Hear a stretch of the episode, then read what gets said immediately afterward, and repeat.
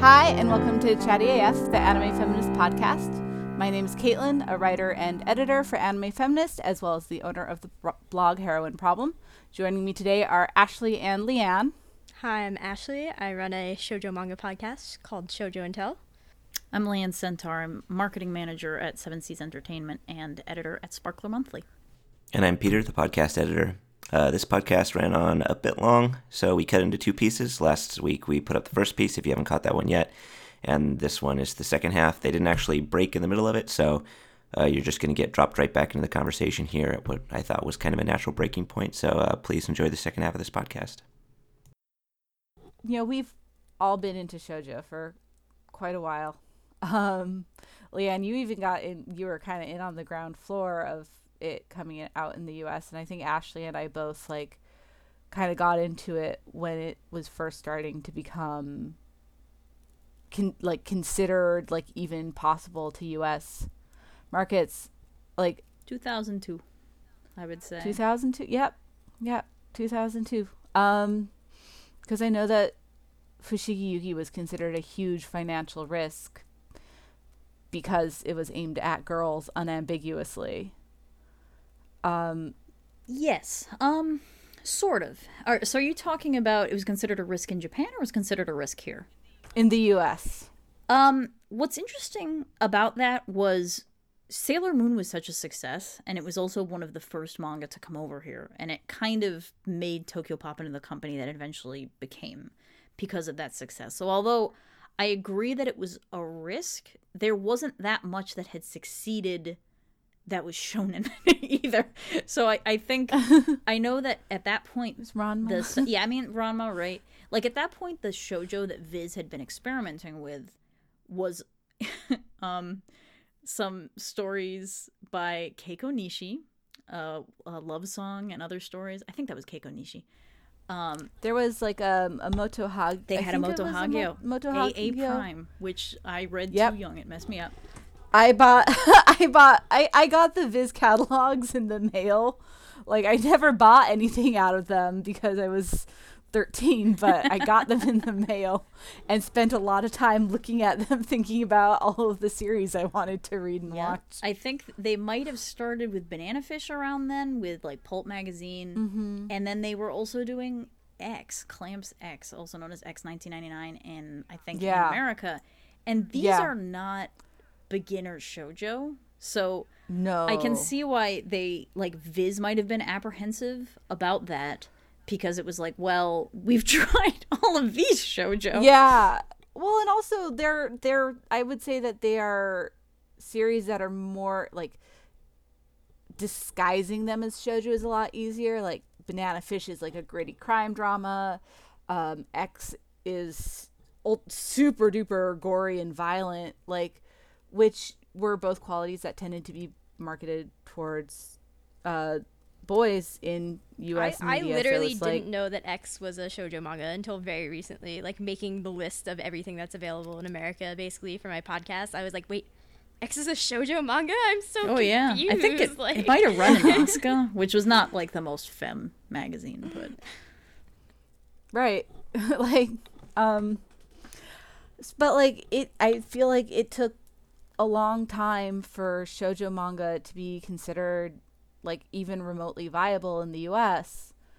Um but sort of I think yeah, but I feel like and plus like there's not a lot of scholarship about it. Like there's a lot of like just little things that sort of add up to the picture that shojo manga isn't really considered like people might like it, but it's not taken quite as seriously. I've had people tell me that like it's just once you get outside of the pocket of fandom that's like, oh yeah, shoujo manga is great. Like the general assumption in anime fandom is that shonen is better.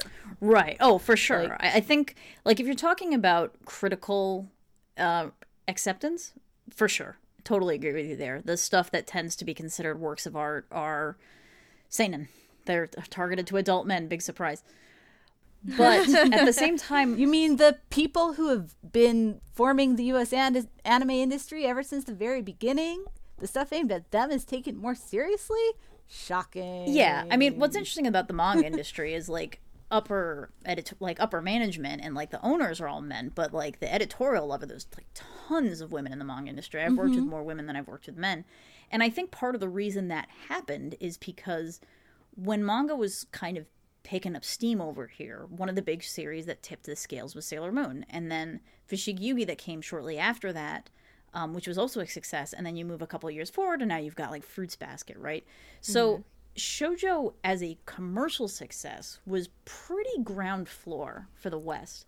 So Yeah. the idea of women as a demographic, and i'll tell you part of the reason why this worked, is because um, you should really read uh, Casey Brienza's. Uh, it was her dissertation when she got her PhD, but I think it's called Manga in America. It's basically her book where she went and interviewed a ton of industry people, and she was mm-hmm. talking about how the manga, basically the manga industry started over here, and there was a concerted effort b- before the manga boom manga was sold floppy in chapters in comic stores that's how you used to be able to get ranma and a half and sometimes they do graphic novels that were very expensive and they were slightly bigger trim size and then there was like oh yeah, I know. I remember. Oh yeah, that. and there was a concerted effort to working like directly with Borders uh, Books and Music at the time. With okay, let's just go straight to the graphic novels. Let's put them in bookstores, and women are in bookstores more than men. So the local comic stores have always skewed kind of male, whereas they say twice as many women read in this country than men. So women were at bookstores.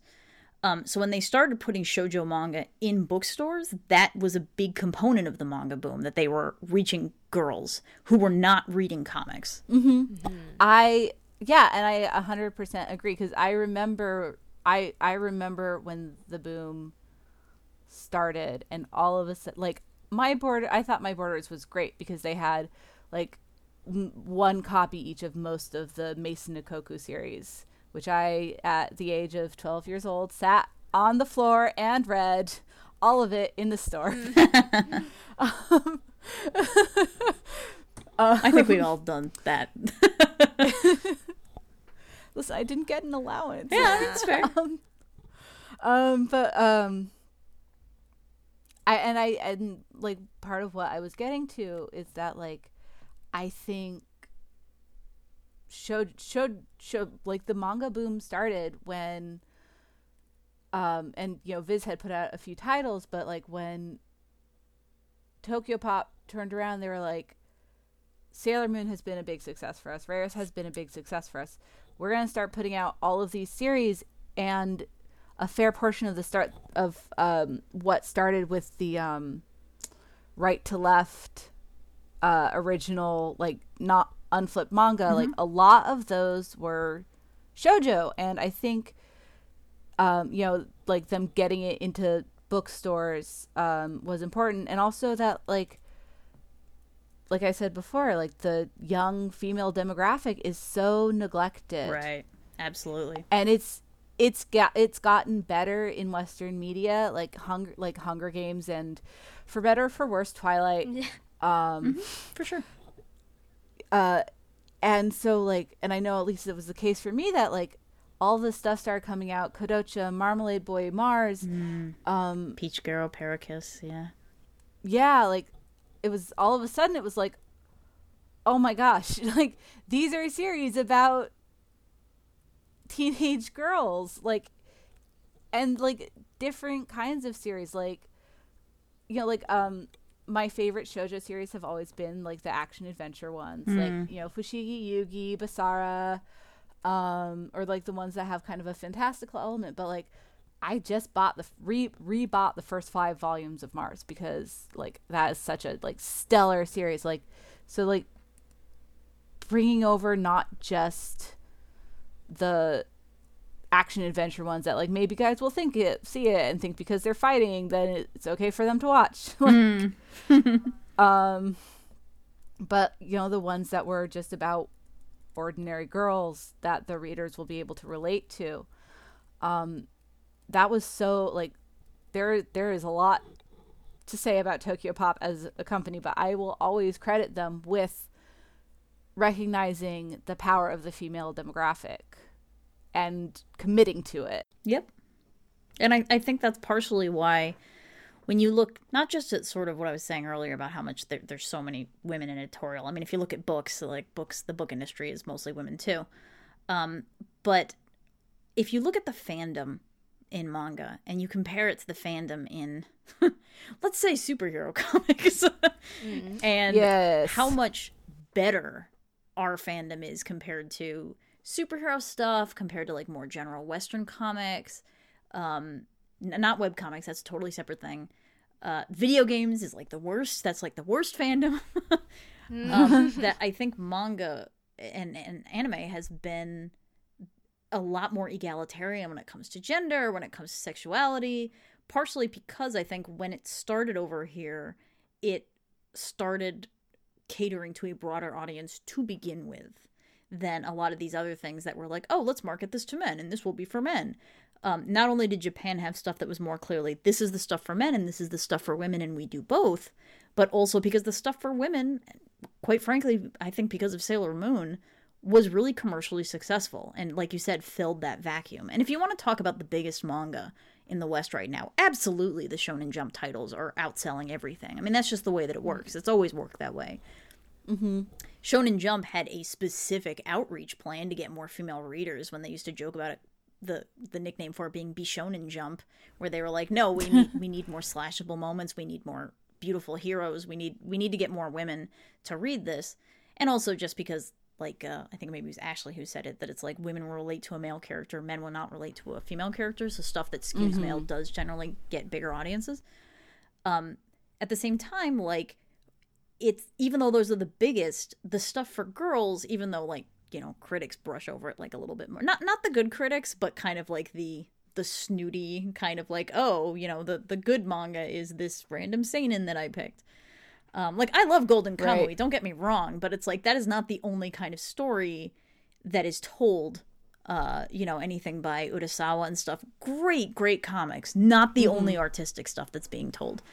And I think that like you know the numbers didn't lie. The the stuff that people were buying, the stuff that people were enjoying, the the things that people were cosplaying as at cons, you know, like this there's always been a really good contingent of kind of girl power in there from the ground up. So mm-hmm. there are so many Yeah. problems still, but I consider myself pretty lucky. I could be in video game fandom and then where would I be? Oh yeah.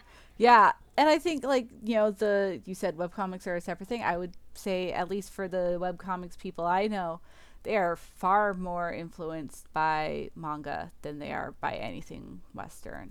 There's a lot of that. I mean, partially because webcomics is so global. I mean, that's topic for another podcast, but um and it's also kind of where people who were not really allowed in the industry clubs ended up doing their own work. So it does tend to be more female, queer, and full of people of color because like that's where those people who are maybe not getting their stuff picked up because they're different from the people who have been hired before. And I'm talking like Western contracts right now, right? Because in Japan, totally separate thing. Um, speaking of which, I read a really interesting story about how uh, I think it was Marvel did a portfolio review in Japan at like some comic kit or something. And they were like, okay, we'd love to see artists here, you know, apply if you want to work for Marvel. And it was like 80 to 90% female were coming, like saying, like, oh, I want to work for Marvel. Who's my Spider Man drawings and stuff. So, like, we're going to talk about who's creating comics. There are far more women creating comics for men than vice versa in Japan. So, Absolutely. Yeah, I can't think of any male shoujo manga writers. Um, and I mean that could be partially because of pen yeah, names. I have a feeling there uh, a lot of we know. monthly girls Nozaki-kun, um, which is well, not not shojo itself, but it's really such a lovely parody of shojo manga, and you know you can tell it's affectionate because the writer does do primarily shojo manga. yes, it's that is an awesome series. One hundred percent. Like everybody should watch that. But yeah, like shoujo manga has been just like really incredibly important, and it it it really frustrates me when people don't take it as serious, you know, as seriously. Um, like I both love love and am frustrated by the fact that like Viz's shojo beat line exists, like because I have so many Like- feelings. I have like I mean Spill. listen, I don't like I don't want to say that like it sounds good or like yo, but you know obviously like I spend a lot of money on Shoujo Beat manga. I check out a lot of Shoujo Beat manga from the library. Like um what they're they're working so hard to bring over, you know, titles aimed at girls. Um but at the same time it's, you know, so easy for people to who are not like who are dismissive of shoujo manga to like look and see the shoujo beat label and be like, "Eh, nah." Yeah. And they and they miss out on it and what what I don't like again why I started my own podcast was again because exactly what you've all said like shoujo manga is commercially successful but like overlooked by critics and nobody like writes long essays about it even though they'll go write long essays or whatever about like trash like Darling in the Franxx. Like I love Darling in the Franxx, but I'm like, come on, guys. like Yeah. God. um and just like what frustrate, frustrates me too is that, you know, I live my romantic partner works at Viz. We talk a lot about manga, obviously. He's also really into podcasts. He listens to hundreds of podcasts. He's like Viz has its own podcast, the Shonen Jump podcast, which Jeff has been on. So like he'll come home and talk about how cool or whatever that is. He's been on the One Piece podcast. He talks about like Gintama podcasts. I'm sure that there are plenty of Naruto and whatever other sh- specific shonen series podcasts and I'm just like it makes me so mad that like Viz as a company has a podcast that excludes half of their own company. like yeah. what are you talking about? I don't understand. Like, I, I just don't get it. like, or the the signature line like which is just like has these beau- you know beautiful releases like and they are like great paper stock uh really nice covers bigger um trim size one josei manga one shoujo manga yeah. They're like Fumi Yoshinaga will like Fumi Yoshinaga breaks barriers a lot. I mean, what did you eat yesterday? I think is technically a, a seinen. She's done kind of every genre. Um, and then Natsume Ono, who doesn't. I mean, her stuff's not really shoujo. I don't know about ACCA th- ACCA thirteen, what that technically was, but um, Natsume Ono's done stuff for various lines. Um, and she's really cool, but she's definitely writes slightly more masculine things. Yeah, no, I mean you're totally right, and and this is where it comes down to that, like, oh, this is the classy stuff that gets nominated, and this is everything Oh, yeah. else. tenjo tenge very classy Well, I'm not sure anybody was really considering that art, but but I, your point taken, yeah. um you know and and it's like so like why are these like action driven masculine series better than emotionally driven feminine series like why is like why is tokyo ghoul better than um looking at my bookshelf why is you know um Do we want like or real to basic? Yona. Like, Okay. why is Tokyo Ghoul better than Yona of the Dawn? I love Yona of the Dawn. I am all about Yona of the Dawn. Why isn't Utena released under signature? Like under signature? It, I mean, it did. To be fair, get a beautiful re-release, but like or Basara. Like these are all series that are like just as good, if not better, than a lot of what's released under the signature line. But because they're shojo, they're you know they receive the same uh release as everything else. I would be interested to see if um if they're gonna do something with Banana Fish now that the anime is coming. That they might Oh God, you please. know, Banana Fish, like credit where credit is due. They really tried to make that work, and they were from the minute one incredibly okay. Maybe not minute one because I'm not sure what they did in pulp, but once it became sort of like a you know was really hitting graphic novels and stuff, they're like, this is a shojo, and it was one of the first titles that had the shojo like logo on the side. That's true. That they were like, it was really important in Japan that this was a shojo. That when Banana Fish was running in the 80s, you could see salarymen on the train reading i think it was flowers magazine like something just really femme because they had to know what happened in banana fish because banana fish is like a hard-boiled gang drama with extreme homoerotic tension in it and like it is an amazing series i mean freaking don't get me started on Banana Fish. And I'm so stoked we're getting an anime. You have no idea. yes. i'm waiting for 30 years. Oh, directed by um Hiroko Utsumi. yep. It's got a good I love her. I'm. It's so gonna be. It's so a good, team. I think it might. I mean, I'm bummed that they're putting it in modern day because part of what, it, like, so much of its premise is based on the 80s. I, I do think it can be updated, but it is a little bit of a bummer because it partially had to do with like the rise of super crime, quote unquote, in New York, and everyone everyone was afraid of it. um, but yeah, like uh, Banana Fish, it is still quite masculine for being a shojo. Um, it was the it was the shojo that men would read, so it might be one of the ones that gets the signature line. I think, unfortunately, with Basara, my guess is it wasn't that commercially successful, and it's very No, long. it's not pretty. I think it's beautiful, but it is not. It is certainly not a marketable art style. One hundred percent agree with you there. Like people are not going to pick it up and be like, "Oh, this girl can be my waifu." I mean, it is the furthest thing from kind of waifu styling that you can get, where it looks like a watercolor painting of people crying blood. You know, like it, it's it, it's great, but yeah, Uh, yeah, it's just you know it's a little bit of a bummer because other there are other manga lines that really do give really nice releases to to shojo and josei manga. I've been buying Fruits Basket and Princess Jellyfish. Yep. Um, and I know Fruits Basket is proven property. I I'm sure it did very very well for Tokyo Oh, Pop when they first released it. Um, and there was a lot of excitement over the uh, re-release for from Yen Mm-hmm. Press, but like these other other companies give their shoujo manga like these beautiful releases, and I feel like that is less likely to happen by once again. Do not want to put down the people who work with the imprint, um, because all of the people who I've talked to from a, from it are very passionate and they really do love the series that they work on. But um, vid there's the these series are so much likely to di- less likely to get a release like that from Viz, and Viz is great because they do license a lot, um, probably more than others. Um, I just wish they had a chance at getting um, that kind of a treatment.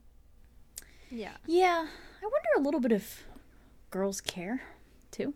I I think you know there's something that I've noticed a little bit more the older that I get, and now that I've, you know, it, it's funny, but like when I worked at Sparkler and we would take these survey polls and see kind of our demographic was, and then I now I'm at Seven Seas.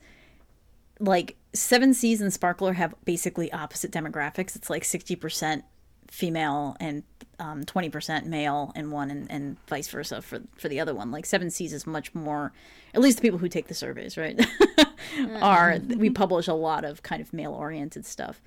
Um, and i'm starting to see that like some of these nicer releases this the idea of collector's editions seem to appeal more to men. And, and i'll tell you why. This is just a personal theory of mine but like when it comes to male fandom I see a lot of trends in things like collectors stuff for sure. Um, collecting things, figurines, pins, baseball cards. You know, it starts at a young age. There's there's all these collector mentalities, and also things like running wikis. Uh, people, I think a lot of male fandom falls very heavily on canon and kind of making sure everybody is following canon correctly. There's a little bit of that gatekeeper thing. Oh for my sure. gosh, yes. It's the thing I hate most It's about the- fandom. right. It's the the curative fandom versus the transformative transform fandom. exactly so and i i've personally it seems to me that male fam is more curative whereas female is more transformative that's they all go to fanfic um cosplay fan art it's why sometimes there's a series that is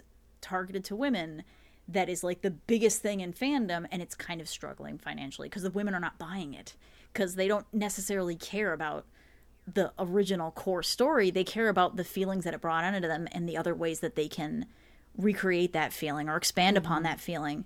It's less about what do i have? and more how does it make me feel like i think female fandom is a little bit more experience based you know? Like the catharsis. How can i get that catharsis again? Well if i go off and make a fanfic about this one part that i liked again i can recreate that feeling etc so i think when it comes to nice releases it does i totally agree with you in that you know, I don't like when the Eisners was almost always boys stuff coming up. Where it's like, yeah, I get it. You guys like seinen. It, it's been, um, it- it's definitely been better in later years. And I think women are more likely to use libraries too. yep, yep, I think they are. So so it's great. So it's great when li- when we check stuff out from libraries. It's great to support libraries, and by checking this stuff out from libraries, we'll make libraries buy more of it. But at the same time, it's not the same as the person who like the every person who checked it out from the library. If they had all bought the copy for themselves, then like so. It, even if the audience is the same size, it's a less profitable audience. Yeah. Well, I wonder always because you know we. I mean, this is a real basic, like very high level thing, but like, you know, there's always talk about women make less money. So I'm like, yes. So if we make less Yep. money, we have less money to spend. Yeah. And I was just gonna add theoretically- that pay gap. I work. yeah. I work in the pink collar, Yeah. uh, teaching. You know, I'm a, I'm a toddler teacher. Uh, I mean, I wouldn't want to do anything else. Um, but since it is traditionally women's work, it pays like crap. Yeah. And I think that women are also expected to women are also expected to like buy things that men are not, you know, mm-hmm. like makeup Yeah. and all these extra things that dudes don't mm-hmm. have to worry about at all. So like we both make less The money in that and like it's it's terrible. And like I'm like, yeah, so we have less money to spend on manga, obviously. Oh, yeah.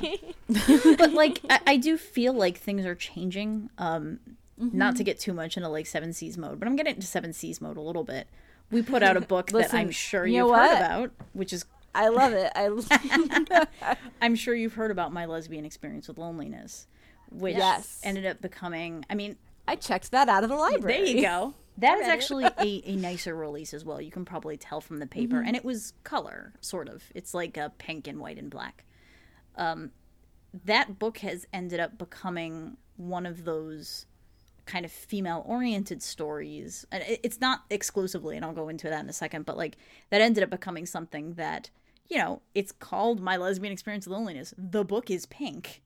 Um, and it's been sweeping awards categories and selling really well and just left this profound effect on people partially because it's largely about things like mental illness and there's Yeah. not Yeah. a person in the world who will pick up that book and not find something to relate to in this poor woman's life that there's so much going on and she's dealing with so many issues and you know the the cover which has a nipple on it is her staring down a lesbian escort when she's like i'm gonna lose my virginity and hire this lesbian escort because i think i'm gay maybe this will solve my problems um it, it's so but it's really her her sexuality is such a, a it's just one piece of a very big puzzle about identity.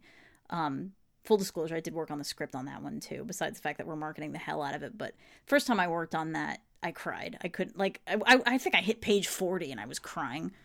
Um i work all the sequels coming out very soon. Um that also i was crying in the shower Uh, like after working on it i was just like oh my god this book these books are so emotional.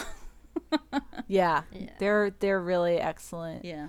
Um, and I think that with the sort of growing prominence of web comics as well is sort of making blurring the lines a little bit as because they're not like you know instantly tossed into this magazine surrounded by advertisements. You know they're uh you know is uh uh diary of an mmo junkie like which was I haven't read the manga, but the I loved the anime. Full disclosure, directed by a Nazi. Yeah. He does not get any money for it. You know, but I feel like I have to say that every time it comes up. I have made peace with the fact that I still love the show and I will still continue to talk about it um, because he is not going to get to work with that studio again. He is facing consequences for his views. excellent But anyway, yeah. you know, I know it's so un- unexpected. refreshing um, but um, you know, that was a web comic. Like you or like you know, Yuri on Ice was is a anime original, and they're making more original anime these days. Like it's not su- you don't just you can't just categorize it um immediately like you can probably like you can look at it and be like oh this feels this feels like josei to me. Um but like it's not you know defined. And i think that's really cool because i do believe that a shojo manga tends to be a in uh and i'm not you know this is probably the case for most uh demographics. Like it's kind of a feedback loop where it's like because i feel like the kinds of stories that get put into shojo manga these days are more limited because anything and josei manga as well um, because anything with crossover potential crossover appeal tends to get put into uh, shonen and seinen magazines and there are, there are exceptions. Um, but you know i look at a lot of the more recent shojo i've read and the stuff that sort of got me into the quote unquote genre um, stuff stuff like Fushigi Yugi, stuff you know like uh, Basara, like stuff like um, uh, Magic Knight Rayearth, like you're not seeing it quite as much. It tends to be more focused on school romance or super supernatural romance. Like there's not a lot of um, high adventure, um, except like the main exception that I know of is uh, Yona of the Dawn, which is great, but it still feels like it's still kind of a, a throwback. It is, yeah. Um, and yeah, um, which you know my view could be limited by what is coming out in the U.S. versus what is coming out in Japan. Yeah, that, it's absolutely a, an issue of the stuff that's not being brought over anymore. There were actually there were a couple publishers who were tackling adventure shoujo a lot, in addition to Viz. One of which was Tokyo Pop was doing a fair amount of that stuff. Yeah. They could, because again, they from the beginning shoujo was a, a good seller for them. And the other one, I don't know if you guys remember CMX, which was technically an imprint. uh, a little bit. yeah, it was an imprint of DC Comics and thus backed up by Time Warner. Um, and the shit they brought over was amazing, but I'm sure it, I'm sure none of it was a financial success at all. Um, I, I always figured the line was by somebody who really liked like cool 80s shojo, um, who was just publishing as much as possible before she was caught by Time Warner being like, wait a minute, everything's losing money. And we got all kinds of things like Saki Hiwatari's weirder stuff. Like she did Please Save My Earth, but like Tower of the Future, which unfortunately was not that good. I liked it better in Japanese when I couldn't understand the words. She has trouble. she has trouble keeping a story together. Such great premises, but then it's like, eh, it all falls apart. Um, they brought over Cipher, which is I don't know if anybody has ever seen that meme of like a weird guy, an anime guy in a jeans jacket dancing, like a really old anime. It's it's used as a reaction gif. It was from Cipher, which was basically a, a Japanese mangaka who was obsessed with American music videos. Was like, I'm gonna write a story God. about twins who are sharing a life in New York City. Um, it's really great. it's very very 80s. Um, and I'll just kind of like Swan from Eroica with Love. Like these are amazing titles. Why would you put them out over here? They're all gonna fail. So right, but but also like you know the series that you've named are older series. yeah, a lot of them were old. um you know and the newer series that i see coming out even like if i'm like looking like i have i don't haven't done many like deep dives because i try to keep it to licensed stuff i don't like reading scans Right. a because i like supporting companies b the translations in scans tend to be awful Oh, yeah. and i cannot deal with the stilted machine translated english anymore Mm. cannot do it like even looking at like what's up and coming in Japan, like I don't see a lot of the like adventure, action adventure shojo anymore. Yeah. Um, I, yeah. and so like I feel like it is a little bit of a feedback loop because like these are the series that we can tell, these are the stories that we can tell.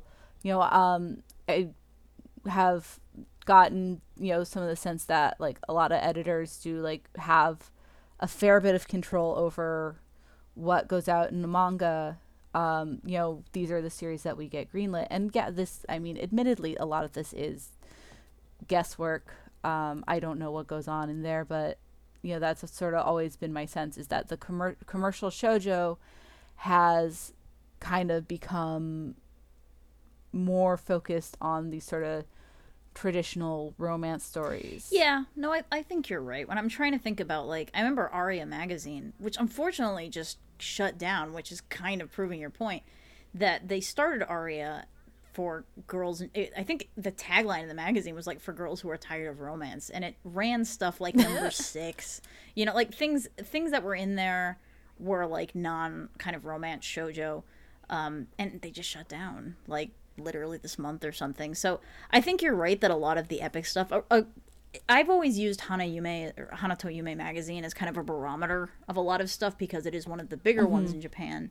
And I think Hana Yume sort of jumped the shark with Fruits Basket, quite frankly. Like Skip Beat runs in there, and I love Skip Beat, but and you know Hanakimi, like I, I think that ran in Hana Yume. Hakimi ran for a very long It time. It did. It was kind of like around the 2000s where I do feel like shojo kind of lost its bite a little bit, um, because the Mm-hmm. 80s stuff was wackier and wilder. Like the 70s I stuff was wacky and 80s wild. shoujo. 80s, yeah, it was more grounded, but they're like, let's talk about gangs more, and that's why you get like even Cipher is kind of like about how crime filled New York is and stuff, and how people's lives are so wild. And then, yeah, the 90s is when you had a lot of this big adventure stuff. The big series were Basara and Shiyugi, among others. Red River. Yeah, I like Red Red, River. Oh boy, talk about. Red River's a problematic fave. Oh, yeah. problematic well, fave. I like how so many portal stories are about you being summoned to be a hero, and this one it's like you're being summoned to be a blood sacrifice. It's like Yeah. age two, you know, great. Um, yeah, and I, I do think you're right that there's a little bit less adventure, and I think that's also you were mentioning earlier that some of the big comics now in Japan actually started on the web. My lesbian experience with loneliness was a, a comic she had done on Pixiv that she expanded into a book. Um, there's a, a lot of that Wotakoi too. and a lot of those tend to be more like diary style or four panel comic stuff things that are just really not adventure like f- four four panel comic or four koma is like quite big in japan right now. Um, some of it comes over here some of it doesn't. Like the really good stuff is things like um, you know nozaki's a four panel and it's great. Um, right. and uh, there's a you know some of the stuff we've worked on in seven seas too where like um i mean my lesbian is a good, good example of it but we have other ones too. I think like new game is a i mean it's very far away from shojo but the one about the moe girls making a video game um, that was a four panel um, i think some of the stuff that's coming later we have i think it's just becoming kind of a bigger thing in japan um, so yeah and, and that stuff is not going to lend itself so I, I think you're probably onto something there that's just not really in the cards Yeah. it'll shift it always does it's a bummer. yep. you know I have Yeah. It's very trend driven. yeah Oh, I, I was going to ask actually how, if like this is only tangentially related, but how do you have a way in which you make dude bros who have never read shoujo manga like read a shoujo manga? Because I feel like this has been my my struggle is that I meet so many people who are like, I love manga and can list off like a jillion shonen and seinen things. Then they're like, eh, maybe I've read like Ouran or like, you know, one of the ones that is like acceptable for everybody to like, you know. Yeah. Right. Um, well, actually, you just kind of you. I think you answered your own question there. There are a couple series have that have been really good crossover. I find that like comedies tend to be the best to get boys over. Um, I agree. I I knew that like when I lived in Toronto, there were two incredibly girly shows that the boys were super into, like maybe even more than the girls. One was uh, Gals. Did you guys ever see Gals? No, but I know a little bit Yeah, about it. It's definitely not. it's kind of about like aggressive like kind of street fashion girls taking over different areas of Tokyo and beating up boys and making them carry their bags. Like for some reason the boys loved this. It was very funny um and i think it was also kind of non-threatening the way that these like really scary girls were like you know 15 the art style is very kind of 2002 um and the other one was princess tutu a, a lot of dudes were really into that because guys like Princess Tutu. yeah, it's kind of it's got some of these elements that overlap into moe. Uh, Magical Girl series are actually tend to do quite well with boys. There are a lot of different types of them, um, but a Magical Girl series that kind of works on a couple different levels, like Magical, uh, like Princess Tutu, is a pretty good one. Um, I think also if you want to talk about like what is some of the coolest shojo coming out right now in terms of like mainstream stuff. I don't know who the editor, like the editor in chief of Lala is, but like they have been knocking it out of the park. When you have a magazine that is running Ouran High School Host Club, Vampire Knight, and Natsume's Book of Friends right next to each other, those are three really great examples of different things that you can do with shojo. And Natsume is another really good kind of. Uh, you know, reach out if you want boys to watch more shojo because it's kind of like Mushishi if Mushishi were fun. I'm not a big Mushishi fan, in case you can't tell. I like Mushishi, but I definitely wouldn't call it fun. I watched it and I was like, I'm bored. I don't know. I don't get right? it. It's lovely. I wish this was more accessible. Then you can go watch or read Natsume's Book of Friends. And in fact, I think the anime improves on a lot of things from the manga there, um, because I think her her imagination uh, for the art anyway exceeds her talent a little bit. Um, even though it's a great manga, the the animation studio kind of decided to go sort of Ghibli with it, and it's great. It's such a great series, and it keeps going. It's really successful in Japan, and that cat is super Yeah. marketable. um and this is sort of oh this is sort of where the lack of like prestige releases sort of galls me because like it's so much easier to hand someone something without that watermark with that beautiful release and be like here uh check this out um because what my strategy has been uh with my boyfriend has been no seriously watch this with me. It's important to me that you sit down and watch this with me. Yeah. you're not going to get out of this. We'll watch a shonen afterwards. But watch this with me. Um and that has worked a few times. Um you know but yeah like i would say find sort of finding the stuff that or makes a good entry point like yona of the dawn Yeah, i think that's a pretty good one. Yeah. it would is would be a good one. Um, it's more historical fantasy, and you know, just um, what do they like? Nozaki's a good one too. What- Like you said, I don't think Yeah. it's technically a shojo, but it is absolutely about shojo. Or I haven't read or Oresama Teacher, but if it has a similar sense of humor, Could be, yeah. Oh, that Um, reminds me that Otomen is another really great cross-gender crowd pleaser, which because it's basically about how gender is a social construct, and it's really fun. or um, Lovely Complex. Oh God, Love Lovecom is the best. I love that series. Yeah, I think like a really good romantic comedy.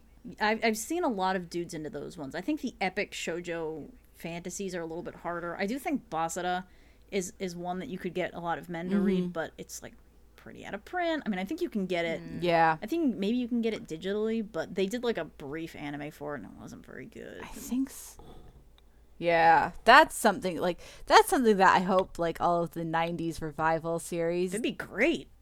that come out do well because I would love to see a real adaptation of Basara. Totally agree. And you know what? It's post-apocalyptic. I think it, it ties really into sort of trends that are happening now and the kinds of stories Yeah. people want to read. Um, instead of like like you were mentioning that so many of them were kind of historical these 90s adventures that one was really like okay this is after the fall of civilization and we're down to kind of a desert punk and like yeah you're you're absolutely right that would be awesome maybe we'll get it if banana fish does well Everyone watch Banana Fish, you must. everyone in japan will i hope everyone here does too Is it just that shojo manga needs more anime adaptations? That's more what I'm hearing. Quite right now. possibly. I think Yeah. that honestly might have something to do with it. And I do think we are sort of starting to see more shojo manga adaptations uh, in anime, or at least stuff, more stuff aimed um, at a female audience. Definitely a Um, lot was- of josei compared to like there was no josei. josei. I think maybe shojo has upped a little bit. I mean, they've certainly kind of Mm-hmm. in the same way there's more josei, there's more boys love. Like I think there's a little bit Mm-hmm. more shojo, but I think more than anything they've expanded outside of the traditional shojo demographic. Yuri on Ice is a really good example of Yeah. something that was, you know, it was definitely sort of aimed to women and you know penned by women, but like isn't what you would call you wouldn't compare it to Fushigi Yugi, right? Like it's not No. it- it's a little bit more adult and sophisticated. I'm really looking forward to watching Wotakoi now that I read some of the manga in preparation for this podcast. I'm really I enjoying it. it. Oh my god, I love it so much. I'm really into it. oh god. So, I mean it just started, right? There's like one episode. Two. Okay. Oh, I'm so excited. I'm to watch it tonight. it's really good. I, I've really been enjoying it. But yeah, like that community was more on board with shojo anime. Um, and I, I hope to see more shojo anime being made, um, maybe as an offshoot of like more josei or, and josei ish series being put out. Um, we didn't have to pick. We should fingers have all crossed. of them. Yeah. There was there was a lot this season, and not most of them aren't aren't good. um, most of them are not good, but they exist. Like Otome uh, game start. hmm adaptations. There's always like one or two of those, and most of them are quite bad. So I sort of want to move into uh, ra- sort of wrapping up with like recommendations, um, series that we feel like are not don't get enough attention, don't um that deserve more. And talking about Kare Kano made me think of um, a devil and her love song. which is not a series I've heard anyone else really talk about. Um, because, which is a shame because it has, it's it's sort of a counterpoint to uh, the issues that we were talking about with Kare Kano. Um, it, I mean, it has it it has some major it, it has some problems, but like it's got the like the strong uh defiant female female lead um with the kind of grouchy isolated uh male um uh love interest. And um it has a it has like a near rape scene. Sorry spoilers but you know i also think this is something that people should go in knowing um and he apologizes. Um, and so much of the series isn't just about her relationship with him, but also her relationship with her friends, and that is shown to be just as important, um, and just as valid t- and fulfilling to her. Um, and it does not end with well, everyone has to, you know, get married and have babies. Um, which is you know like two things that you see a lot in shojo manga and i really really appreciated um how it handled things even when it had had issues Nice. um yeah so let's see uh real quick some other recommendations that i didn't get to mention but that might touch on things that we talked about um the story of Saiunkoku Oh, um, the anime is unfortunately very out of print. I have it all on DVD though. Haha. Um, I have so much stuff that is so hard to get. It's wonderful. There's benefits to buying stuff physically. I have Millennium Actress. whoa. Um, anyway, uh, but you know, the story of Saiunkoku, the manga is out from Viz. It doesn't cover everything in the anime, which is they're both based on a long series of light novels, which should be brought over. Bring over shojo light novels. um, that's something that has not happened yet much, Digital. and There's some in Yeah, digital. no. Yeah, not really in print. Yeah. I mean, a few spin-offs. They had a hot gimmick light novel. There's one or two Vampire Mm. Knight ones. Like the ones that are actually tied in. Um, but yeah. Mm-hmm. Yeah. there's not there's not many. Uh, but go online, and I think the name of the company is Cross Mm-hmm. Infinite Worlds. They're doing a couple of shows. I've seen, yeah, Yeah. they're just getting started. But anyway, um, the story of Saiunkoku is another series that sort of uh, acknowledges and deals with the patriarchy in a pretty good, in a pretty uh, decent way. It's sort of a fantasy pseudo China, and the main character is from a noble fam, a, a poor noble family. Like they're uh, aristocrats, but they're also like extremely impoverished. Um, her whole thing is that she wants to become a government bureaucrat, but she can't because she's a girl, even though she's incredibly intelligent, incredibly competent. And um, once she goes to the palace to sort of fix the the new emperor who is just like totally withdrawn, not governing at all. Um, and so she gets hired to be her his uh, pseudo concubine for a while and basically like whip him into shape because she's a teacher. Um, but like once she goes there and she meets people there, she finds allies who are like, okay, how can we make this possible? Um, and there's actually a scene where like her love, you know, oh, spoiler alert, the emperor turns out to be the main love interest, where he's like, I really, really love you, and I really like, I really want you to stay here, and she's like, I love you too, but this is my dream, like, and I'm not gonna just walk away from that to be with you. Which is so great to see in a series aimed at young women. Like that is very like it that is much more Tamora Pierce esque, I think.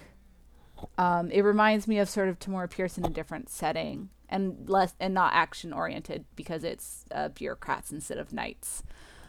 Um, is there anything else that's coming readily to mind? No, I feel like we've talked about a lot about a lot of series that I really love. Do either of you have any series that you think people that are um, under underappreciated? For sure.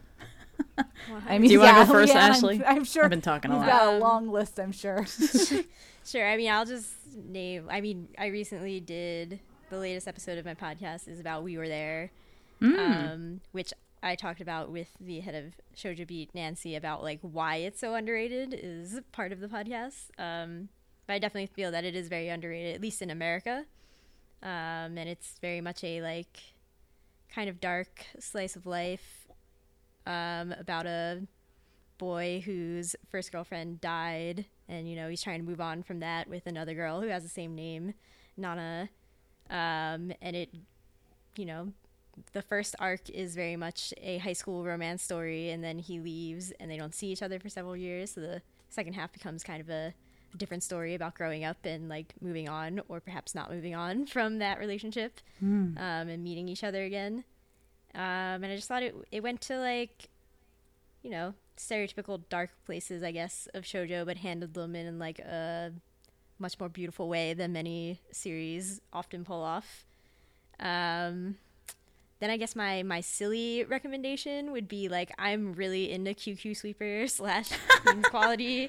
She's a great mangaka. You know what? Like, yeah.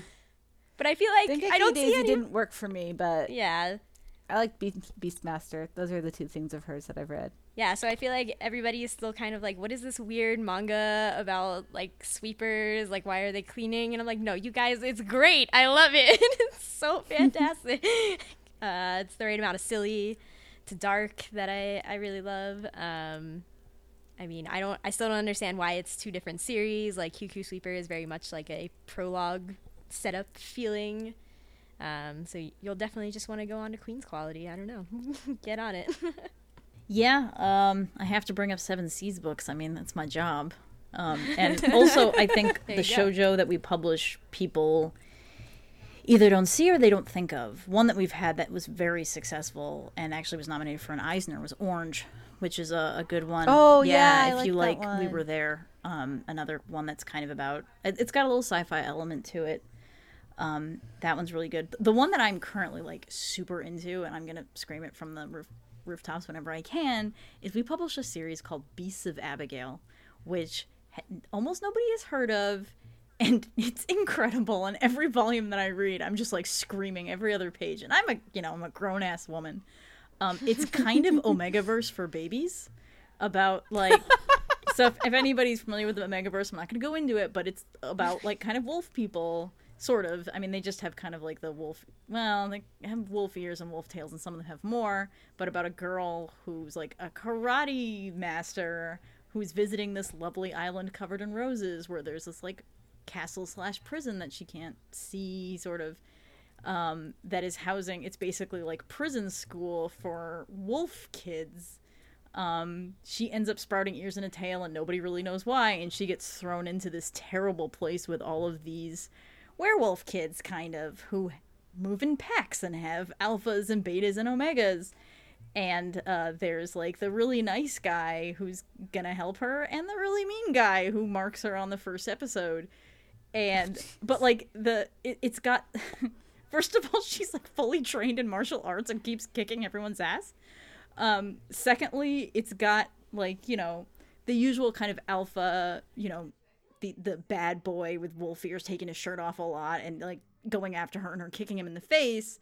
But there's also like sort of the the band of transgender wolves who kind of pick her up and they all become like really great friends and there's like the really nice prince who's really kind to her is basically a beta to some like this lady who's like student council president who steps all over him. It is so much fun. It's like got all of the shojo stuff that you're used to, but with a lot more bite and like a lot more firepower. So everybody is like constantly either super nice or super mean to everybody. Everybody's always slapping each other and biting each other. And it's just so much fun. I love it so much. But it never goes the kind of edgy that's like uncomfortable. It's like fun edgy, you know? Like because everybody's given as good as they're getting. Um, and if you like if you like Omegaverse, this is like which is kind of like dog people and wolf people. This is a really easy team friendly entryway before you get into the weird stuff with like nodding and male pregnancy. Like that's if you like Beasts of Abigail, there's a whole thing you can go to online about this.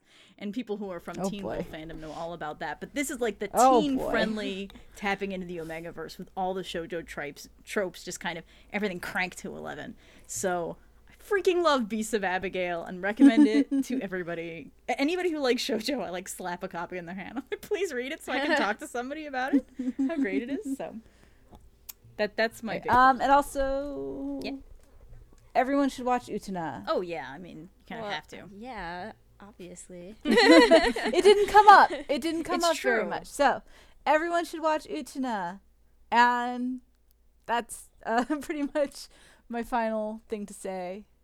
Any- Anyone have any final thoughts? We're getting Rose of Versailles one of these days. Ooh, Yeah, the manga uh, in English. Udon licensed it a while ago. I know, and we we've don't trust been waiting for so long. I don't trust it. I'm skeptical I- until it's real. You real. guys have Claudine, right? Huh? Uh, Seven Seasons releasing Claudine, right? Yes. Is that Seven? Oh, yes, yeah. actually, that's, Okay, that's a also better by Riyoko Ikeda. That's a one volume. Now, it's arguable if it's about being transgender. It, it basically is, but there's been some debate about if that's the story she was trying to tell when she wrote this like 40 years ago. Um, but yeah, it's basically about gender and sexuality, and um, it's short too. Like it's like a one volume thing to kind of and It is in my right stuff. yeah, it's coming very soon. Actually, I think I think I just got my early copy, uh, the digital version, anyway. But um, yeah, we're really excited about that. We were so happy because we've been doing a lot of classic. You know, we have De- the original Devilman is coming out, the original Harlock, um, the original Cutie Honey, uh, spaceship, uh, space battleship Yamato. Claudine is kind of the classic shojo that we're doing right now. Um, so yeah, if you want stuff like that, guys, go buy it. And it's, I mean, it's it's a sad manga for sure, um, but just so good. I mean, she's like, you know, one of the big shojo mangaka, like the founding mothers Yeah. of, of, you know, Moto Hagio and Keiko Takemiya and, and Riyoko Ikeda, Ikeda's a big one. And we were talking about Utena. Utena is kind of a love letter to Rose of Versailles, which one of these Yeah, days, in theory, so- we're going to get.